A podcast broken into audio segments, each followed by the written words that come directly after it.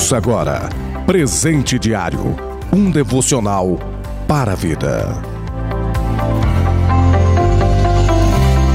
Quero vos cumprimentar com a graça e a paz do Senhor Jesus Cristo. Terça-feira, 20 de abril, plano de leitura anual da Bíblia, Atos capítulo 8, do versículo 1 ao 25, Deuteronômio, capítulo 33 e capítulo 34, e Jó, capítulo 20. Presente diário deste dia tem como título Poder e Fama, baseado na leitura bíblica de Deuteronômio, capítulo 34 e versículo 10. E nunca mais se levantou em Israel profeta algum como Moisés, a quem o Senhor conhecera face a face.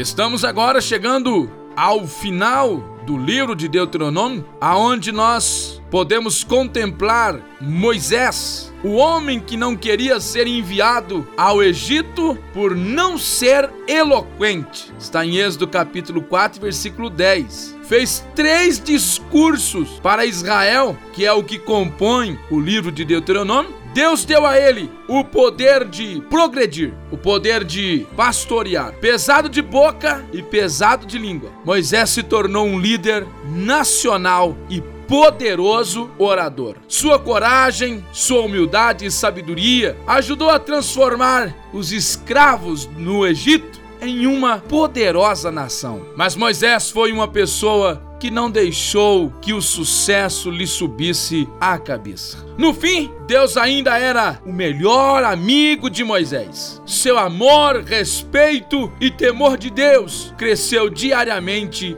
ao longo da sua vida e de toda a sua jornada com o povo de Israel no deserto. Moisés sabia que nada havia em si mesmo que o tornasse bem-sucedido. Foi na grandeza do Deus Todo-Poderoso que ele confiou. Houve muitos grandes e poderosos profetas na época dos reis em Israel. Porém, só após mais de mil anos é que surgiria um maior do que Moisés, que nós conhecemos e sabemos bem que é Jesus Cristo. Que nós possamos a cada dia olharmos para nós mesmos e sabermos que tudo dependemos dele, porque tudo vem dele e é para ele. Tudo que Deus tem colocado em tuas mãos para nos ensinar, para nós desfrutar, mas para o nome dele ser glorificado em nossas vidas. O Senhor está nos capacitando, confiando coisas grandes em nossas mãos e que nós jamais venhamos permitir que o poder, a fama,